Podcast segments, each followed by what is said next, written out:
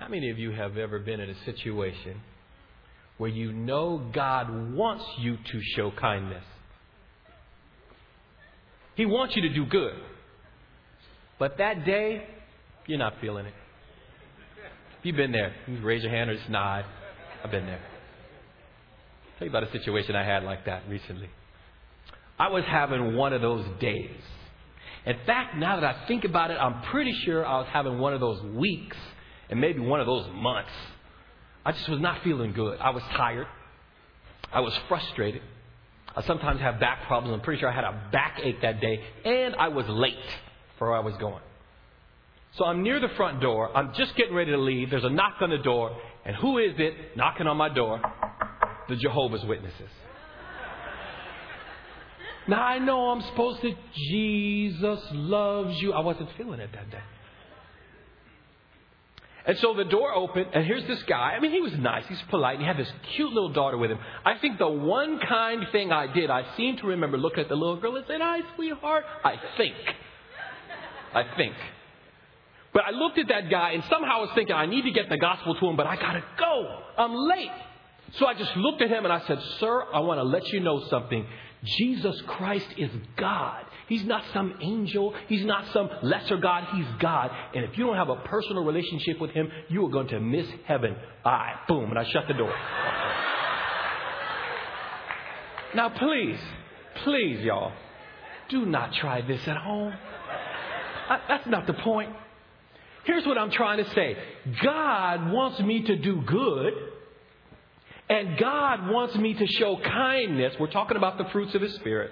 And the two we're talking about today are goodness and kindness. And I was so busy thinking about the one true thing I better say to him quickly because I got to go. Not much kindness at all. Messed it up. Now, don't worry. I know what I'm going to do next time. We'll talk about that later. But I'm telling the story because I want you to see the struggle. God wants us to do good. God wants us to do the right thing. He wants us to be kind. Sometimes we're listening, and sometimes, boom, we are not listening. But the beauty is that with the power of the Holy Spirit in our lives, we can show goodness consistently. Amen? And we can show kindness consistently. And I want us to look at two passages that I think will help us along those lines. Come on with me to Galatians 5, beginning with 22. And would you stand as we read the Word of God? Galatians 5, 22. I am going to be reading from the New, Internet, uh, the, uh, New King James Version of the Bible. Please follow along in whatever translation you've got.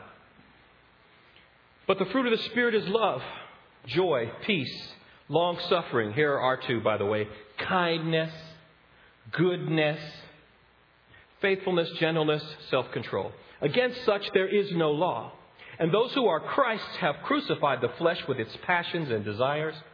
If we live in the Spirit, let us also walk in the Spirit. Let us not become conceited, provoking one another, envying one another. Now, before you take your seat, I want us to look at the passage that's really going to be our primary passage for the day that talks about, interestingly enough, goodness and kindness. It's also written by Paul, but from a, from a very practical perspective. I think it will help us. We're going to Titus, and I want to back up a little bit. Titus 2, uh, look at verse 14 of Titus 2. You can turn there.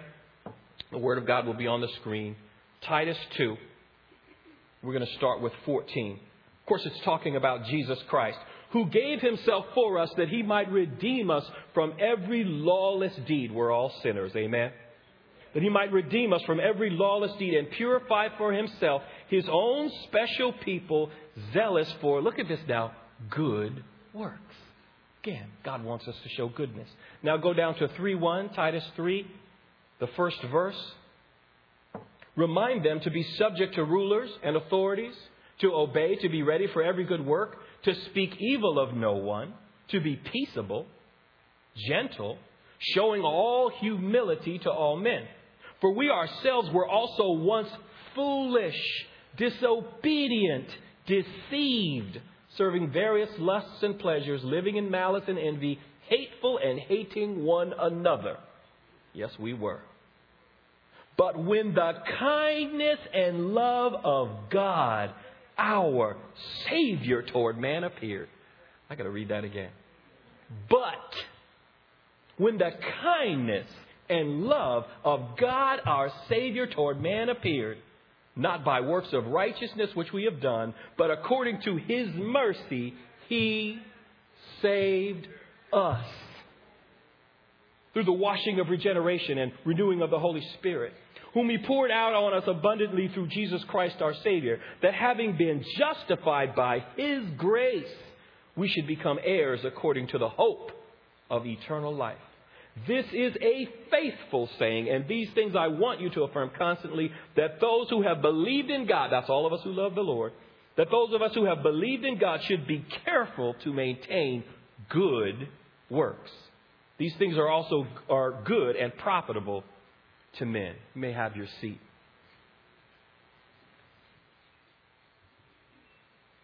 Kindness, goodness, it turns out that these two words that are used both in the passage in Galatians and a couple of times here in the passage in Titus are very similar, just like in English. I even had a couple of conversations with people this week where they said, wait, you're, you're, you're doing goodness and kindness. Aren't they similar? Yes.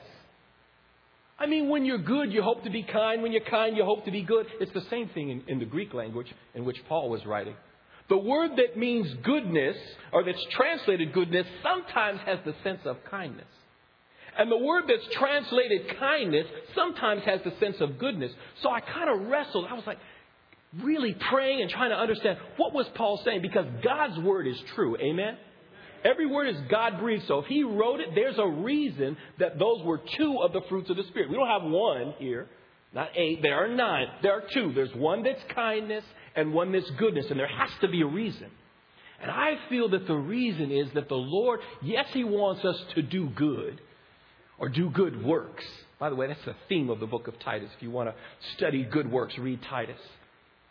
He wants us to do good, but how does He want us to do it? He wants us to do it with kindness. Sometimes we do, and sometimes we don't. But God can empower us to do what is right, that's goodness, and do it with kindness. Amen? All right, and that's actually our, our subject. Uh, let's put that up on the screen. Our subject today doing the right thing with kindness. Let's say that together. Doing the right thing with kindness. Amen. Praise the Lord. Let's have a brief word of prayer. Dear God, we thank you so much that you are patient with us. We know we don't have it together. We know sometimes we're obedient and sometimes we're not. Sometimes we're kind, sometimes we're not. Sometimes we show goodness, sometimes we don't. But help us to honor you more today than we did yesterday. Help us to love you with our lives by doing what is right, by being kind. And Lord, if there's one man, one woman, boy or girl here, who doesn't know you as Savior, save that person. Draw them to you. We ask these things in Jesus' name. Amen. So today we're talking about two fruits, kindness and goodness. They are fascinating words used in the New Testament a number of times, and I love the way they're used in Titus. But I just want to say, I get the sense from Paul that he's challenging us to make sure that when we do good, there is some kindness. Now, here's what I mean. If you go back and read Galatians, it starts off, the first part of that passage, it has the works of the flesh. That's a mess. You've got everything in there. Uh, all kinds of sleeping around and drunkenness. Even witchcraft is mentioned. By the way, I just want to make a little point. There's a word there that's used that's translated witchcraft or sorcery. It's pharmakeia. That word actually means that 2,000 years ago, the devil was using drugs to destroy people's lives. So drugs and witchcraft go together. And that's been true for at least a couple thousand years. Pharmakeia. We get the word pharmacy from it, as you can imagine. So he talks about all these things of doing bad. Amen? And then Paul says, here are the fruits of the Spirit love, joy, peace. He mentions them all. The two we're talking about, kindness and goodness. And then after that, he says, walk in the Spirit. But it's interesting in Titus, he does the same thing. He talks about sinfulness and brokenness and all of that. And then he talks about how the Holy Spirit comes and works in our lives. And he says, I want you to do good works. So I believe what God is saying is do good works, but make sure that the way you do it is to do it with kindness. And that's point number one. Point number one. Let's be kind when we do the right thing. That's point number one. Let's say that together. Let's be kind when we do the right thing. Now, obviously, when the Jehovah's Witnesses came to my door on that bad day, in that bad week, I wasn't doing the right thing. Not much. There was a little bit of right. I did tell them the truth, but I didn't show any kindness. So I've learned, don't worry, I know next time I'm going to be ready. Now, if I'm having a good day, I may well be able to talk with them and pray for them and tell them God loves them and all of that. But the next time, if it's a bad day and my back hurts and my head hurts and I'm in a foul mood and I'm late for someplace, I am not going to go about it the same way. Here's what I'm going to do. The door opens, and let's say it's that same guy, and he had this adorable little daughter with him. Hello, how you doing? What's your name? Oh, okay. Uh, nice to meet you, Will. My name is Marcus. What's, what's your, what's, ooh, she's cute. What's your name, sweetheart? Alicia? Oh, quit playing shy. Quit playing. So nice to meet you. Listen, I am late for an appointment. I want to let you know I don't have time to talk with you, but I just want to let you and your lovely daughter know something. There is a God in heaven, and his name is Jesus. And he loves you more than you can imagine. And he loves you, sweetheart, more than you could possibly imagine. And my prayer for you is that you'll actually come to know that Jesus is God so that you can be with him in heaven one day forever. That's what I'm praying for for you, all right? Now, sir, if I could talk with you more, I would. No, I'm sorry, I'm not interested in the magazine, but I'm going to be praying for you and I'm going to be praying for this adorable little girl. All right, I got to go. You all take care now. Have a good day. God bless. Okay, bye. Now I can shut the door. Go about my business. Because the first way, there was a little bit of goodness, but how could he see it? I shut that. No, I didn't slam it, thank God. But just shut it at the wrong time. But if you just put some kindness in there, oh, you know communication theory. Most of it has nothing to do with the words. It has to do with how you say what you say. Facial expression, body English, all of that. We need to show kindness as we do the right thing. Amen? And one of the things that makes it hard for me to show kindness and goodness is if Marcus is thinking about Marcus. If I'm thinking about me, not you, not the neighbor, not the Jehovah's Witness, not the Christian, not the person over here. If I'm just thinking about me, it's hard to do right. But if I think about others first, and more importantly, I think about God first and then others, if I show some humility, it helps. Let's go to our passage. Look at that. Titus 3. Look with me at verse verses 1 and 2. We'll read 1 and 2. Titus 3. Great instruction here, I think, from St. Paul on how to show goodness and kindness. Remind them to be subject to rulers and authorities, to obey, to be, re- be ready for every good work. Let me pause there. Do you realize he's talking about people in Crete? That is a place that was known even by at least one of its own poets as being a hotbed of sin. People in the ancient world talked about Crete, about all the things that went on. But what I love about God is He doesn't say, now I know this is not going to work in Crete. So why don't you start a church somewhere else? Because even the Holy Ghost can't get these folk right. It's impossible. God says, get ready to do some good works. Oh, and by the way, I'm reminding you because I've already been teaching. You see? You see the hope in God? Isn't it good? Because every one of us is messed up somewhere. Amen? We're all sinful. And this is a place that people would think of as a complete mess when it comes to sin. And God says, wait, get ready for good works. Look at verse 2 to speak evil of no one, to be peaceable, gentle. Now listen, showing all humility. Now, first, Paul says, speak evil. We'll talk about that. Be peaceable, be gentle, but then showing all humility. The humility is the way we do it, showing humility. You need to do all this other stuff while you're showing humility. It's the attitude that will help you do the right thing. Amen. And be kind. And so that's point number two. Point number two showing humility is the right thing. It's point number two. Let's take a look at that. Or let's say that together. Showing humility is the right thing. Paul is saying we can't be thinking about ourselves. He's sharing this with uh, uh, this church in Crete, and he's and God has put it on the Word. So now it's talking to us. We've got to make sure that we're not thinking about everybody else. And I love he doesn't just say humility. He says show all humility. What that means in the Greek is if I'm going to be humble in this situation, the next one I shouldn't be arrogant and walking around talking about, oh, I am the man. I just love myself so much. God wants me to be humble here, and humble here, and humble here, in all situations, and humble here, and humble here, and humble where I did, well, and, and when I didn't think I was humble, I'm gonna try to be humble, and humble here, and when I don't feel like it, humble here, and then when I'm pompous here and arrogant here, Lord forgive me. Then okay, now get back on track. I'm gonna humble here. I'm gonna be. That's what God wants. He wants us to be humble consistently. That's what it means. All humility. That's what he's talking about. And it's beautiful because when we do that, it's not all about us. It's about honoring God. Amen? Saw a beautiful picture of that not too long ago, a couple years ago. I was sitting right here on this front row with my wife, and the Safari Kids Choir was singing. Somebody say amen. How many love the Safari Kids Choir? I love that choir.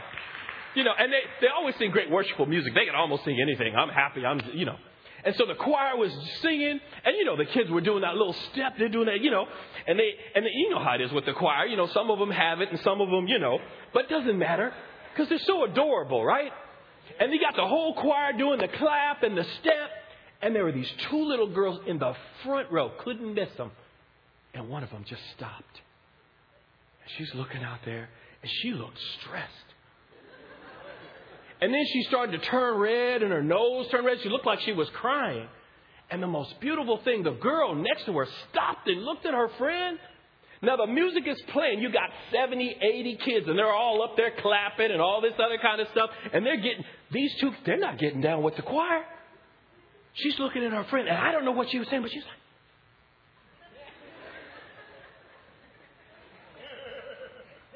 I don't know what she was saying, but she put her arm around her. All of a sudden, that kid didn't look red anymore. She didn't look upset anymore. Her little nose wasn't red anymore. She, if she had been crying, she stopped crying. Everything was all right. I don't know if they clapped once after that. I don't know if they sang a single note, but I know the little girl here ministered to the little girl over there and put her arm around her. And after that song was over, everything was all right. Because this little girl, who might have been six or seven or eight, I don't know the age, she got it. It's not about me. This is about my sister. And I don't know, is it she's looking for mom and mom's out there, oh, where's mom? I don't know what it was. It's not the point. It didn't matter. She needed someone to comfort her. And I thought about if I had been in that choir, I've sung in choirs. And my brother or sister is next to me and they're all stressed. Would I have been looking at them or would I have been, well, I don't know what's going on, but I'm going to try to pray for my brother. Here's my note. You know, I mean, really, would I have been thinking about my brother or sister?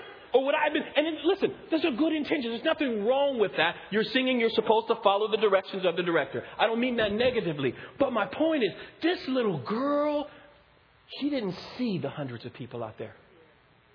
She didn't see anything else but her little friend with the red nose crying over something. Because it wasn't about her. And here's something else beautiful that I thought was great. I could tell she was building her friend up. I couldn't hear a word. I was sitting right there. But the music was playing. She was building her up. That's another thing that Paul says. We need to be humble, but we also need to build others up. Come on back with me. Titus 3. Look at verse 2. We're going to stay in verse 2 a while. Beautiful verse. Great instruction. Speak evil, Paul says, of no one. This is Titus 3 2. Speak evil of no one. This has a sense, you shouldn't slander people, we know that. But it's interesting, the Greek word that's used, blasphemeo, gives us the word blasphemy. No speaking evil, no cursing. By implication, we ought to be trying to build people up. Amen? But we know we don't want to use words that dishonor God. We ought to do what's right. We ought to do it with kindness. We ought to build people up so we can honor Him and not, in a sense, blaspheme Him. And it's a tricky world we live in because there are plenty of bad words we can use. But in my opinion, Satan's got a new twist on cursing. This is my opinion. Here's what he's doing.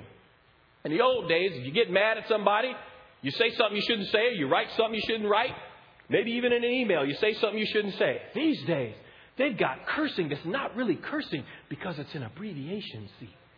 Just a few letters. Here's what I'm talking about. Let's say I'm really praying, really praying, and I'm having a bad day, and I'm like, oh, my God, I need your help today. I need you. Help me, God. Or I can say, oh my, and just stop. Like, you know, I bump my, I bump my, I bump my foot, and I, oh, why would I say that? He's God. Why would I say that? And I've said it, I don't know how many times. Why would I say that? And then texting, you just say O, M, and then, oh no, I didn't curse. That's an abbreviation. When something's hilarious in texting, you can just say LOL. That's good and clean. Laugh out loud. That's funny. Laughing out loud. That's great. But they got another one that starts with L that's foul. See it at the movie theater. Don't text it. It's foul. It's right there on the screen. I love it. I was talking to a member between services. She said, I don't know that one. I said, Good, sister. I'm glad you don't. Praise the Lord. But here's my point whether it's texting, whether it's an abbreviation, whether it's conversations, whether it's what comes out of your mouth or what you put in an email or in a letter, however you communicate, we're supposed to be building people up. And we're supposed to be honoring God. And that brings us to point number three. That brings us to point number three. Remember, to do goodness is to do the right thing. Building others up is the right thing. Let's say that together. Building others up is the right thing. Several times I've been blessed to do uh, funeral and hear something like this. In fact, maybe only once or twice have I heard something this strong. I've heard people say, My grandmother, as far as I know, has never said a negative thing about anyone. Ever. Can you imagine that? Especially somebody who lived in their 70s or 80s or 90s. My dad is the most positive person. I love him. I miss him. I always hear him building people up. I don't ever remember him putting anybody down. Oh, how I miss him. Wouldn't you love to have a legacy like that? Now, it's too late for me. And it's probably too late for a lot of us. But wouldn't it be great if somebody could say, now, my brother, most of the time he's building people up.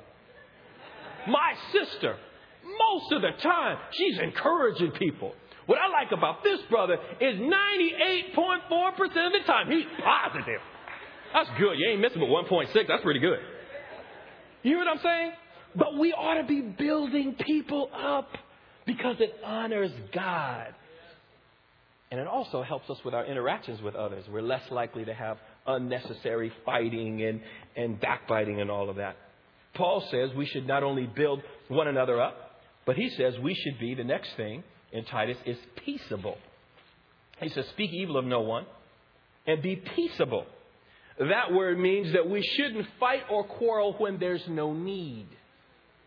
Now, it's okay to debate. It's okay to argue. Sometimes you need to confront somebody in love. Speaking the truth in love is fine. It's necessary. It's godly. But there are sometimes you know it and I know it. I'm arguing and I'm just arguing because I'm right and I want to win. Bottom line. So are you. No need for a quarrel. No need to argue. But I get into it and you get into it. And God is saying to us that we ought to care more about peace than winning. That's point number four. Point number four loving peace is the right thing. Let's say that together. Loving peace is the right thing. I love the story of uh, Charles Spurgeon, the great preacher from the 1800s. I'm a Baptist, and so I, I, I love stories about him. And uh, Charles Spurgeon was in a time where there was great division among the body of Christ, particularly among preachers. You had this faction that believed this, and this faction that believed that, and the guys over here couldn't stand the guys over there. The guys over here couldn't stand the guys over there. And they would go back and forth and argue and yell. And sometimes when they used language, it was not peaceable language. These are Christians. It was not building one another up. It was slandering. It was evil speaking. And so at this point, at, probably at the height of some of this arguing and debating, somebody came up to Charles Spurgeon and pretty much wanted him to pick sides. And so here was the question the person asked. He said, So, uh, Mr. Spurgeon, of what persuasion are you? And I love how Spurgeon handled it. He said, I am persuaded that neither death, nor life, nor angels, nor principalities, nor powers, nor things to come, nor height, nor depth, nor anything else in all of creation could possibly separate us from the love of God, which is in Christ Jesus our Lord. Which is his way of saying, I love you, God loves you, and by the way, if you're in this camp, he loves the folk over there. And if you're in this camp, he loves the folk over there. And you need to be more loving, my brother. That's what he was saying. Why waste your time arguing about something like that? I love the way he handled it.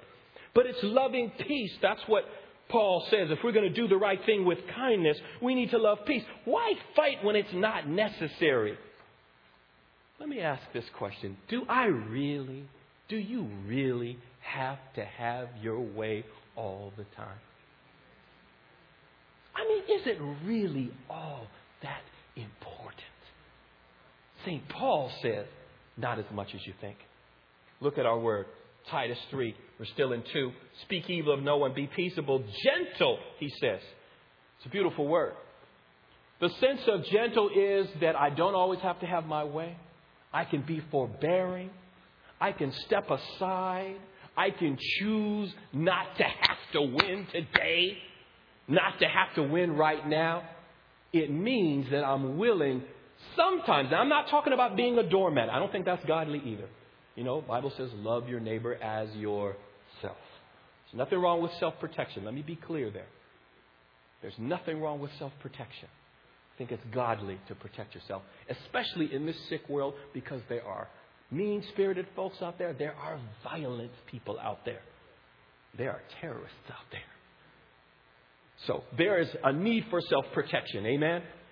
But what I'm talking about is those times when I know and you know the only reason I'm getting in this argument is because I'm going to win. It's got nothing to do with helping the person learn anything, honoring God, and it certainly doesn't have anything to do with goodness, doing the right thing, kindness. No, I just want to win. And Paul says you ought to show gentleness, which means sometimes you got to be willing to say, hey, it's not that important. Point number five. Put that on the screen, please. Point number, point number five. Choosing to yield is the right thing. Let's say that together choosing to yield is the right thing. There's a poem that I have that I like to use for couples counseling when it's appropriate, and it's written by Ogden Nash. I don't know of any of his other ones, but this one I think is appropriate. Here's what it says uh, Husbands and wives, I hope you're listening. To keep your marriage brimming with love in the loving cup, whenever you're wrong, admit it, and whenever you're right, shut up. You know it's true. Husband and wife, sometimes we're just going on because you think you're right. And here's the funny thing sometimes you're going on because you know you're right, and 15 days later you find out you were wrong as two left shoes. But you went, honey, but let me, let me just explain. Let me, hold up. For what? So I can win. Because I want to get my point across. Because I have to say this. Because you have to hear me. I want to be right husbands and wives. But God is saying, when do you yield? Not that you yield all the time. Again, when do you just yield? When do you show gentleness? When do you think about the other person or the relationship? Maybe this isn't good for our relationship. I've been talking an hour. I didn't get too many amens on that, but at least you laughed. But that's true of all of us. So Paul is saying, yield. So why do we want to be yielding? Why do we want to be gentle? Why do we want to be peaceable? Why, why do we want to be humble? Why do we want to do the right thing with humility and with kindness? Why do we do it? It's very simple. If we love Jesus, we want to honor him. Amen. Look with me. We're in Titus 3. Look at verse 3. Titus 3, verse 3. For we ourselves were also once foolish, disobedient, deceived. We can almost stop there. When you don't know God, or if you do know Him and you're committing whatever the sin is, it's foolish. God is a practical God. Let me just say something. He's practical. If He says, don't talk that way, don't act that way, don't treat her like that, don't treat him like that, there's a reason. And if I go ahead and do it, it's foolish. Because He's God, He made the whole world earth, including the person I'm messing over. Even if it's myself. It's foolish. Every time we commit a sin, it's foolish, disobedient, deceived. It's true of all of us, especially before we met God. Serving various lusts and pleasures, living in malice and envy, hateful and hating one another. Listen, you know, people who are out there getting drunk with each other, smoking crack with each other, there's not as much love among them as they might act like there is. There is some hatred. Don't you dare drink me under the table. Don't you dare look better than me. Don't you make more money than me? Don't you have a nicer car than me? I'm going to be angry. There's envy, all of this stuff. But what's beautiful is God knows that's going to be there. And look how he responds to us. But, this is verse 4. But when the kindness and the love of God our Savior toward man appeared, as if out of nowhere when it appeared. Not by works of righteousness which we have done, but according to his mercy, he saved us through the washing of regeneration and renewing of the Holy Spirit. I love this image. God has been so good to us. God is good, what? And all the time? He's always good. But this passage says he's not only good, he is kind. And when Paul uses this particular word for kindness, please hear me.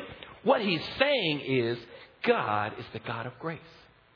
He loves us and he cares about us, even though we don't deserve it. When he's talking about the kindness of God here, he's talking about it like grace. Paul uses, by the way, the exact same word in Galatians 5 for the fruits of the Spirit kindness. Exact same word. When God is kind to us like that, it's out of the gracious heart of the Lord. So why would we not want to honor him? Amen? Why would we not want to glorify him? And that's point number six. Point number six. Glorifying Jesus Christ is the right thing. Point number six. Let's say that together. Glorifying Jesus Christ is the right thing. Want to share with you a story of a man who glorified God in some ways that literally blew my mind. His name is Gerardo Gutierrez, but everybody calls him Jerry. He's the life of the party. And I mean that in a positive way. Caring, giving. The fruits of the Spirit that we're talking about today kindness, goodness, that is, doing the right thing, compassion, warmth toward others, humility, being peaceable, not having to have your way. This guy showed it for years. And the interesting thing is he showed it struggling with a lot of major health issues. Major health issues. Recently, he was diagnosed with cancer. That was a few months ago. He struggled with that, but he still showed this godly attitude, this kindness, this warmth toward others. Even when he was sick, even when he was in his hospital bed, toward his family, toward his friends, toward people who visited him. And a number of our ministry team have visited or at least gone to pray with him, prayed with the family over the phone, right up until his final days, a few days ago. If we could put Jerry's picture up on the screen, he did go home to be with the Lord on the second of this month. Right up until that time, he was sending texts. He would get up in the morning. God is good. The Lord Jesus Christ is our King. There is nobody like him. Keep trusting in him.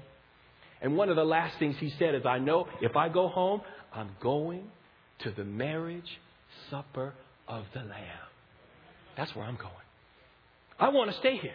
I don't want to go anywhere. But if I do, I'm going to the marriage supper of the Lamb.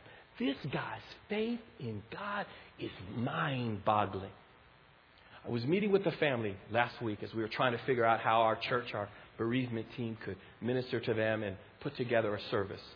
And the son, Josiah, showed me a video. I'm not going to show it, but I want you to get the picture. Here's a man who loves the Lord deeply, loves his family, caring to everybody at work. Always, no matter where he is, he's always caring. He just got probably the worst news of his life. He has cancer, and it is terminal. The doctor gives him the news and has to walk out. At that very moment, his wife, I'm sure, by the agency of the Holy Spirit, said, I got to encourage my husband. Her name is Grace. They're both part of our church. And so Grace pulls out her cell phone. She's downloaded some worship songs, an MP3. She hands it to her husband. And music begins to play. And this man, with the tubes, in his hospital gown, is sitting there in the video, and he's got his wife's phone. And he is singing. Here's what you hear the splendor of a king, clothed in majesty. Let all the earth rejoice. All the earth rejoice. He wraps himself in light, and darkness tries to hide and trembles at his voice. Trembles at his voice. How great is our God? He's singing. Sometimes crying. How great is our God? Sing with me, how great is our God. And all will see how great, how great is our God. A couple of times in the video, he looks like he's in pain. I'm betting he is. He keeps singing, How great is our God. Sing with me, How great is our God. And all will see how great, how great is our God. He sings the whole song to his Savior in a hospital bed, in a hospital gown. He knows he's dying and he's singing. And I'm sure his wife, Grace, was singing right along with him. Here are people who understand that God, in the midst of the worst circumstances, is still good. God, in the midst of the most painful time, is still showing kindness to us. God is here. He is our Savior. He loves us. He's with us through the worst times. And because of that, we are empowered by the Holy Spirit to go out and bless other people. Hear me. Because He's good to us all of the time, because He's kind to us all of the time, how could we not be kind and caring and good to others. How could we choose consistently not to do the right thing? How could we not? He's God. And I love the way Paul puts it, not just for Jerry, an amazing, amazing testimony of faith. We had a, a service for him recently, standing room only. Standing room only. You, we didn't have enough seats because of the way he treated people. And he didn't care who you were. He was always kind and caring and giving, a great model. Literally lived out what we're talking about today. But I love what Paul says. This is true for everybody. Listen, the kindness and love of God, our Savior, toward man appeared. Not by works of righteousness, which we've done, but according to his mercy, he saved us. Here's what I love about what Paul is saying. He knows in his head that God has always been kind. He knows in his head that God has always been the God of love. He's always been loving. And yet he uses this word, the kindness and love of God appeared like out of nowhere. We get a word epiphany from it, just out of nowhere.